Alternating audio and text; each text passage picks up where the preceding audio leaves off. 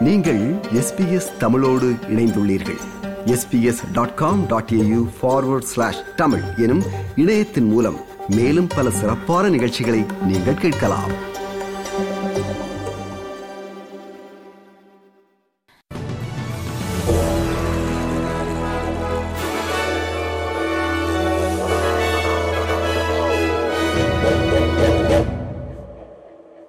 நேர்கள் அனைவருக்கும் வணக்கம். இன்று டிசம்பர் மாதம் பதினோராம் திகதி திங்கட்கிழமை.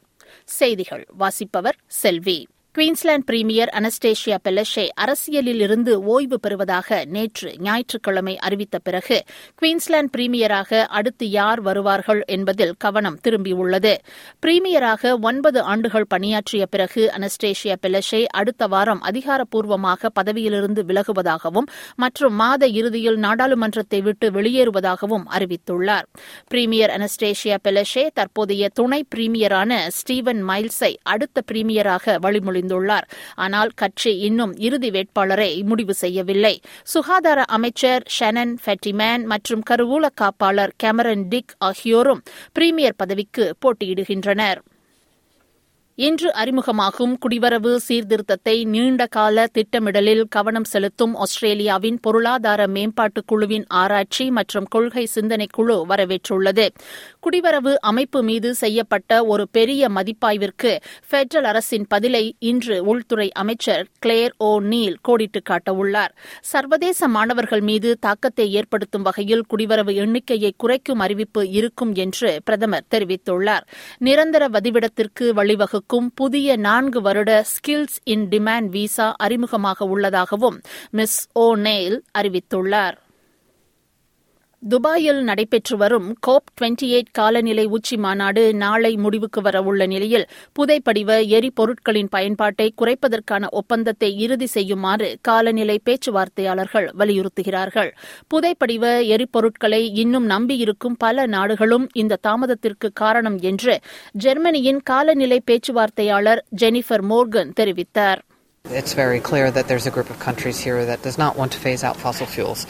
And there's a large group of countries, which um, today the High Ambition Coalition had a press conference of islands, Lat- Latin Americans, uh, Europeans, who do want to have that fossil fuel phase out. குயின்ஸ்லாண்டின் வடக்கே எதிர்வரும் புதன்கிழமை வெப்ப மண்டல சூறாவளி jasper வீசுவதற்கான வாய்ப்பு உள்ளதாக அறிவிக்கப்பட்டுள்ளது. Gap யாக் தீபகற்பத்தின் கிழக்கு கடற்கரையில் உள்ள கேப் மெல்வில் மற்றும் டவுன்ஸ்வில் ஆகிய இடங்களுக்கு இடையே வசிப்பவர்கள் அழிவுகரமான காற்று மற்றும் வெள்ளப்பெருக்கை எதிர்கொள்வார்கள் என எச்சரிக்கப்பட்டுள்ளனர். மின்சாரம் தண்ணீர் தொலைபேசிகள் மற்றும் இணைய சேவைகள் துண்டிக்கப்படும் என்று குயின்ஸ்லாந்து தீ மற்றும் அவசர நிலை எச்சரித்துள்ளது. ஹமாஸுடனான போரில் பலஸ்தீன குடிமக்களை பாதுகாக்கும் வகையில் இஸ்ரேல் மேலும் பலவற்றை செய்ய வேண்டும் என்று அமெரிக்க வெளியுறவு அமைச்சர் ஆந்தனி பிளிங்கன் வலியுறுத்தியுள்ளார். உடனடியான மனிதாபிமான போர் நிறுத்தத்திற்காக முன்மொழியப்பட்ட ஐக்கிய நாடுகளின் கோரிக்கையை அமெரிக்கா வீட்டோ செய்த இரண்டு நாட்களுக்கு பிறகு இந்த கருத்துகள் வந்துள்ளன. ராணுவ செயற்பாடுகள் பொதுமக்களின் பாதுகாப்பை சுற்றி வடிவமைக்கப்பட வேண்டும் என்று அவர் சிஎன்எனிடம் தெரிவித்தார்.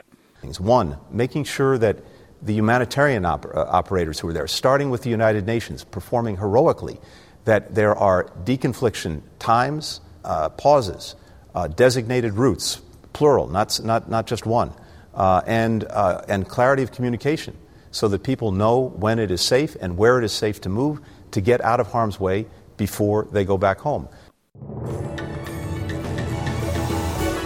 இத்துடன் எஸ்பிஎஸ் தமிழ் ஒலிபரப்பு வழங்கிய செய்தி நிறைவு பெறுகிறது.